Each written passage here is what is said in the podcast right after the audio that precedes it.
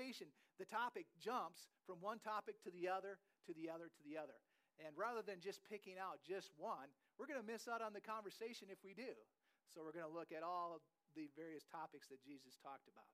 But we'll be, it won't take us too long. We'll kind of breeze right through it. So we're looking at various stages here uh, in chapter 14. Uh, the first stage that we want to look at is verses uh, 1 through 6. So again, if you have God's word with you, the Bible, let's look at Luke chapter 14, verses 1 through 6. If not, just follow along as I read it up there on the screen. Here's what we learn. One Sabbath, okay, that was their religious holiday, when Jesus went to eat in the house of a prominent Pharisee, one of the religious elite, he was being carefully watched. In other words, he's being scrutinized. There in front of him was a man suffering from dropsy. Jesus asked the Pharisees and the experts in the law, Is it lawful to heal on the Sabbath or not? But they remained silent. So, taking hold of the man, Jesus healed him and sent him away. What we have taking place here in these first six verses of chapter 14 is we have a setup taking place. There's a setup. The Pharisees have intentionally have intentionally placed a sick man in Jesus' pathway. Why? They are seeking to determine whether or not Jesus will obey the law. Will Jesus follow the regulations that have been written down? That's what they want to know. You see, there's a law on the books, with the Pharisees here, there's a law in the books that states that you are to refrain from working on the Sabbath. If Jesus heals this man, his actions will be interpreted as work, and he will be accused of breaking the law. So, the Pharisees, the religious elite, those who follow the regu- regulations, have set Jesus up because he doesn't do things like most people do, at least the religious ones. They're going to find out okay, is this guy going to break the law? Is he going to heal somebody on the law? The idea of healing somebody, doing a miracle, it's going to be interpreted as work, as work. And I'm sure you're thinking, well, that's kind of a lame law. I mean, shouldn't you want to do good? Shouldn't you, shouldn't you want to help somebody? I mean, shouldn't that trump law? Aren't we thinking that? You know, laws are sometimes crazy, they don't seem to make sense. Speaking of laws, let me just share a few crazy laws in the state of Kansas. Here's one that runs statewide no one can catch fish with his bare hands. All right? That's a law. So you guys don't be messing with the fish. Don't be trying to catch fish with your hands, all right? It's against the law. Here's another law. No one may sing the alphabet on streets at night. Now that's the law in Topeka. Okay? All right, no ABCs. No one may wear a bee in their hat. I don't know where that one comes from. But that's in Lawrence, Kansas. That's on the books in Lawrence, Kansas. Can't have a bee in your hat. And here's my last ones. Okay, this one, I don't know if we you may have violated this law, I don't know, but it's statewide. Rabbits may not be shot from motorboats. Okay? That's a law statewide. You cannot shoot a rabbit from your boat. All right? Crazy laws. The Pharisees have a crazy law. It basically says this you can't do anything nice and good on the Sabbath because that's, that's working. Well, we're back to Jesus now. So, what does Jesus do? Well, Jesus, he heals the man, right? And before the Pharisees could say anything to Jesus, he addresses this and he says this to them If one of you had a son or an ox that falls into a well on the Sabbath day, will you not immediately pull him out? Now, to summarize, here's what Jesus is saying to these religious people. He says, You know very well, guys, that if your child or one of your animals was in trouble, you would do something about it, wouldn't you? Of course, they're saying yes. That's why they were silent. Remember, the scripture passage says they were silent when Jesus asked them that question. It's like, well, yeah, I guess probably I would do that. Well, here's what Jesus is trying to get at, okay, from that opening section of verses 1 through 6. Jesus is teaching on legalism and love. The Pharisees were legalistic. They followed the rules. And, and you know, at, at times it's good to follow rules, it's good. But here's the problem with legalism legalism is not interested in the person. Rules and regulations are meant to keep a person in check rather than to permit them to do oftentimes what is right. Legalism is not interested in the person.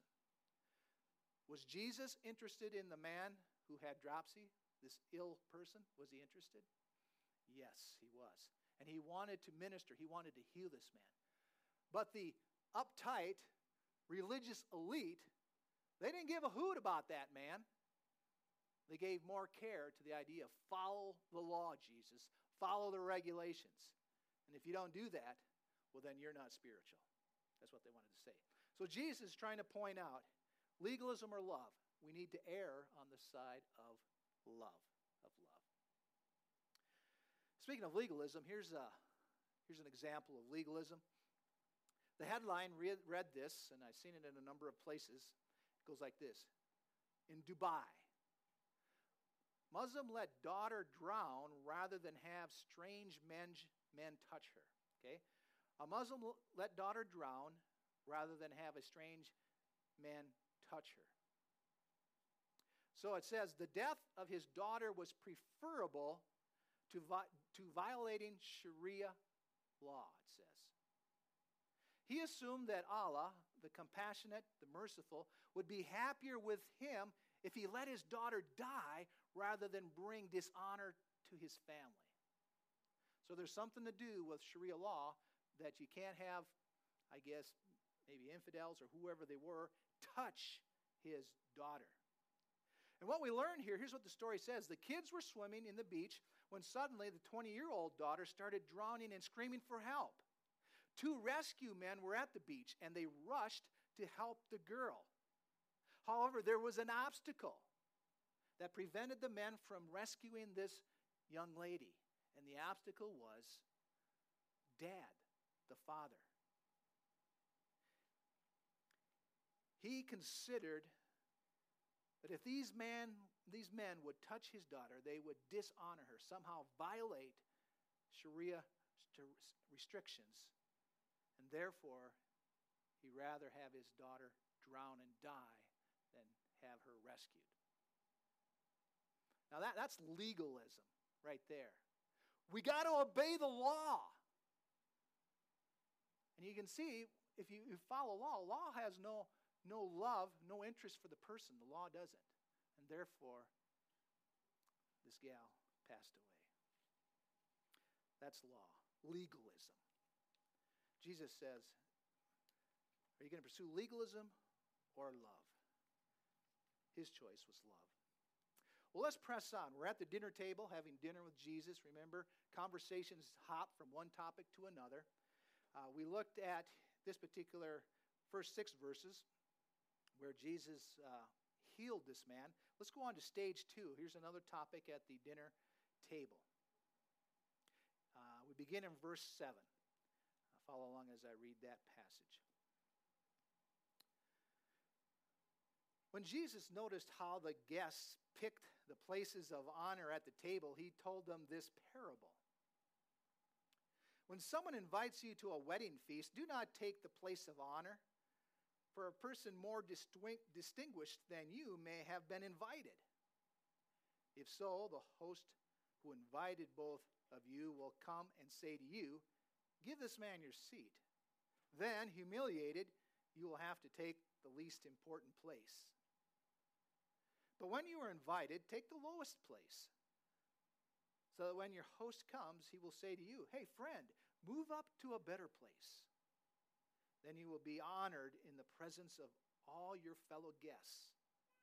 For everyone who exalts himself will be humbled, and he who humbles himself will be exalted. In stage two, here, in those verses that we just read, we find the Pharisees jockeying for the best seats at the dinner table. The closer the person was to the host, greater was his position of honor. What we see taking place is that each of the Pharisees who attended this dinner meal are looking out for self. They're trying to get the best seat. They're trying to get the closest to the head of the table where the host is sitting. What's taking place is that they're tooting their own horn, okay?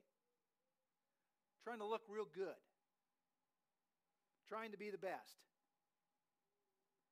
They're not seeking interests of others, but seeking the interest of themselves. Here's what Jesus is trying to say at the dinner table. Here's his lesson. Humility is of greater value than haughtiness, okay? Humility is better than pride.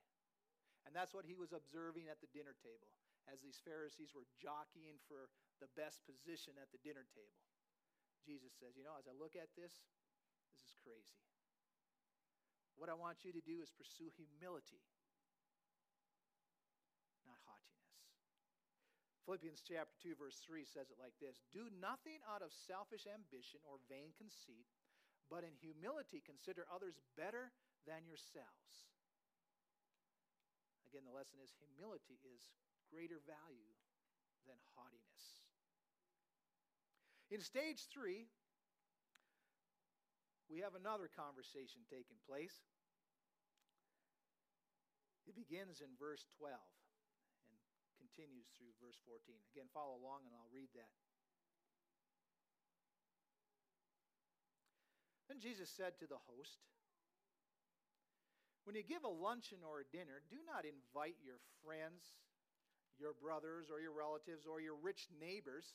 If you do, they may invite you back, and so you will be repaid. But when you give a banquet, invite the poor, the crippled, the lame, the blind, and you will be blessed. Although they cannot repay you, you will be repaid at the resurrection of the righteous.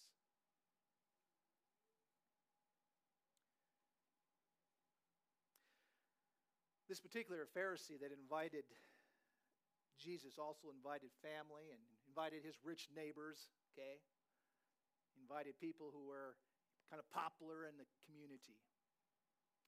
And the question I asked myself, why did he invite those kinds of people? Again, the, the wealthy, the the religious elite, uh, those who were popular.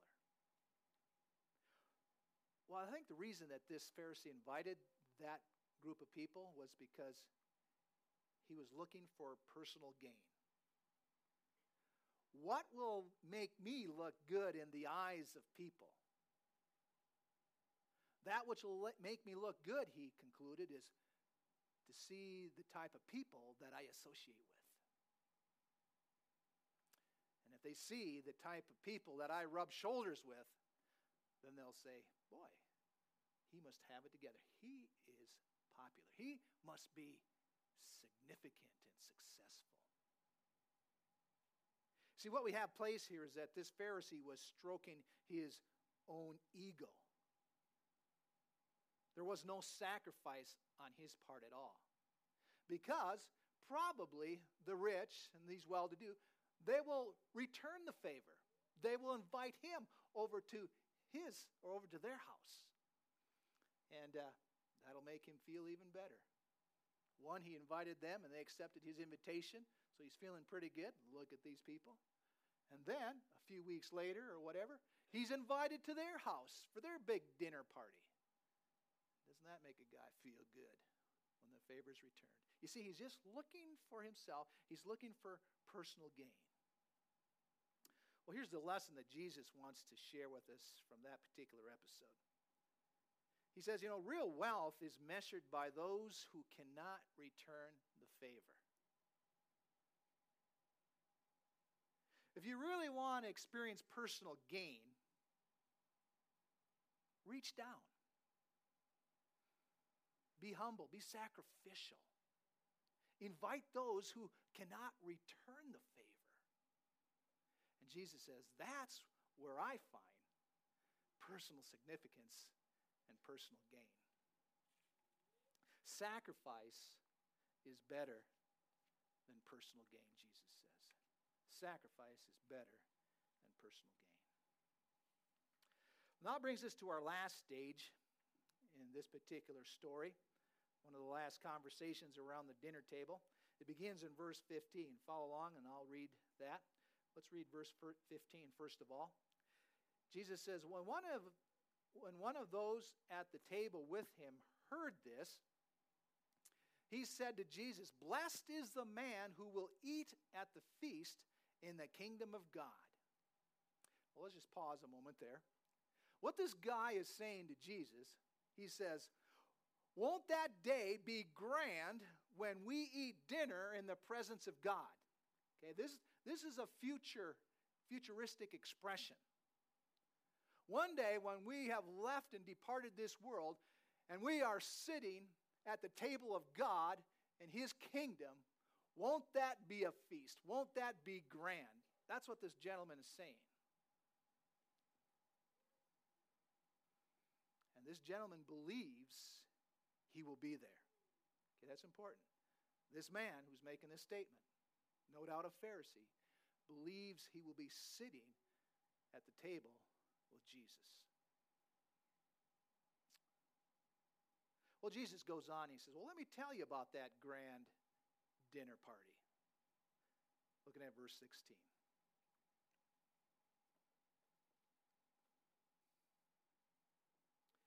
A certain man was preparing a great banquet, and he invited many guests. At the time of the banquet, he sent his servant to tell those who had been invited, Come, for everything is now ready. But they all alike began to make excuses. The first said, I have just bought a field and I must go and see it. Please excuse me. Another said, I just bought five yoke of oxen and I'm on my way to try them out. Please excuse me. Still another said, I just got married, so I can't come. The servant came back and reported this to his master. Then the owner of the house became angry, and he ordered his servant Go out quickly into the streets and alleys of the town and bring in the poor, the crippled, the blind, the lame.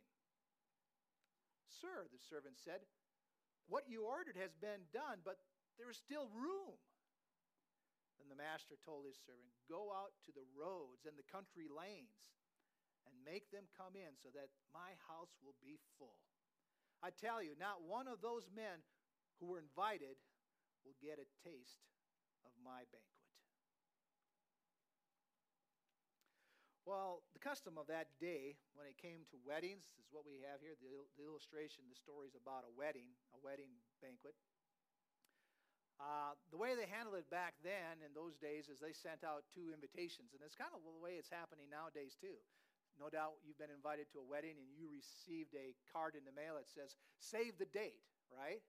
Save the date.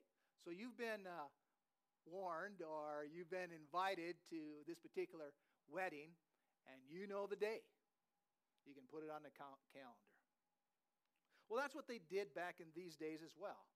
They made it known that, hey, there's going to be a wedding and a banquet on this day. Mark it down. So they would re- respond by marking that day on their calendar. Then there was a second invitation that was sent out, and that second invitation was sent on the day of the wedding, and that invitation was uh, an invite to come for the meal. Now, they weren't sure what time the meal would be, if it'd be around noonish, or if it'd be about 3 o'clock, or if it'd be an evening meal around 6. They, they weren't sure, you know, because of preparations and so forth.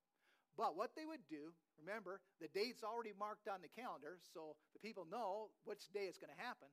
They just don't know what time they're going to eat. Then all of a sudden, they, somebody comes, knocks on their door, and says, Hey, the meal is ready. See you in five minutes, or whatever. And so they were informed. So these invited guests, they know when it's going to take place.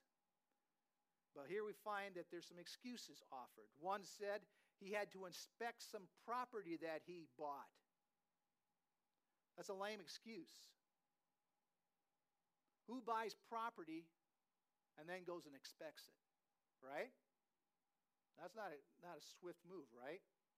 But that's what this gentleman did. It's a lame excuse. The second one, he said he needed to test drive his new yoke of oxen. Again, that's a lame excuse. Shouldn't you test drive something before you buy it? Right? Don't we do that with our vehicles? Okay. The third guy said he was getting married. Now, that's more of acceptable. That's kind of more of a good excuse. But who would schedule a wedding day when the whole town has been invited to something else? Okay? It's like saying, okay, yeah, so and so is going to have a wedding. Well, let's schedule our wedding the same day. Ah, that doesn't make sense, right? These are lame excuses.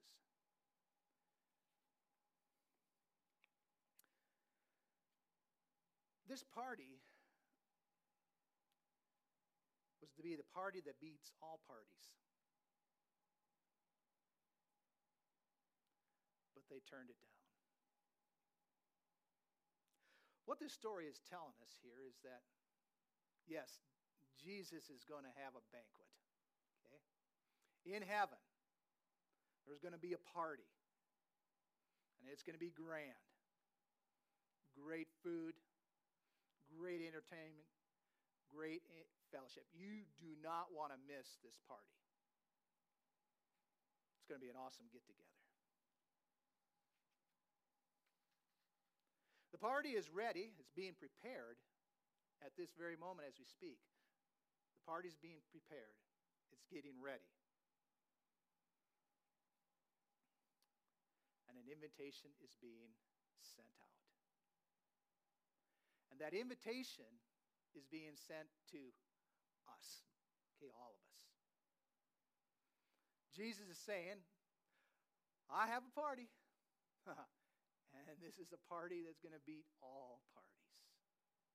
And I want you to be a part of it. And notice, remember the story?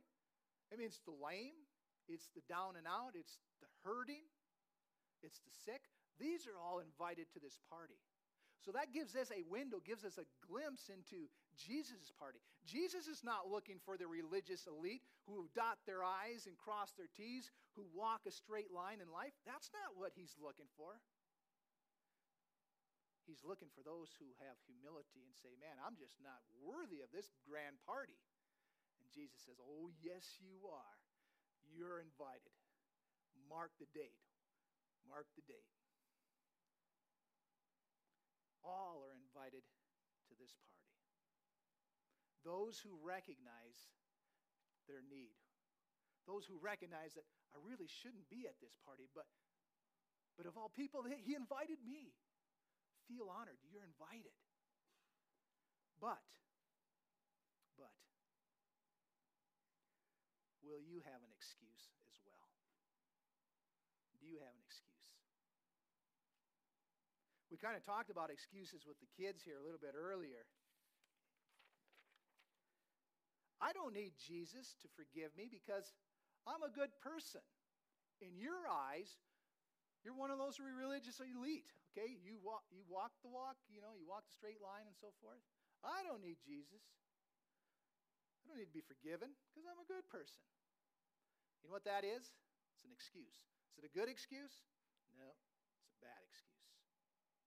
Then I also shared with the kids I don't have to believe in Jesus to go to heaven. As long as I go to church, or as long as I'm nice, or as long as I follow something, God's going to say, hey, that's good enough. Good excuse or bad excuse? Eh, bad excuse. Bad excuse. You see, when it comes to enjoying that wonderful banquet that Jesus is now preparing, the invitation has been sent to each one of us Will you be there or will your excuse prevail? Jesus basically is saying this in this particular story excuses or eternity. What will it be? Excuses or eternity? You know what's so wonderful about this banquet? He takes you as you are. He takes you as you are. And the really, the way you get in the door is pretty simple. It's like this Jesus Christ, I know you died for my sins, and you came back to life for me. And therefore, I place all my faith and my trust in what you have done for me. Jesus, I belong to you. You are my Savior. That, that's the only acknowledgement he is looking for. Have you made that acknowledgement? Have you placed your faith and trust in Jesus Christ? If not, you've chosen excuses rather than eternity.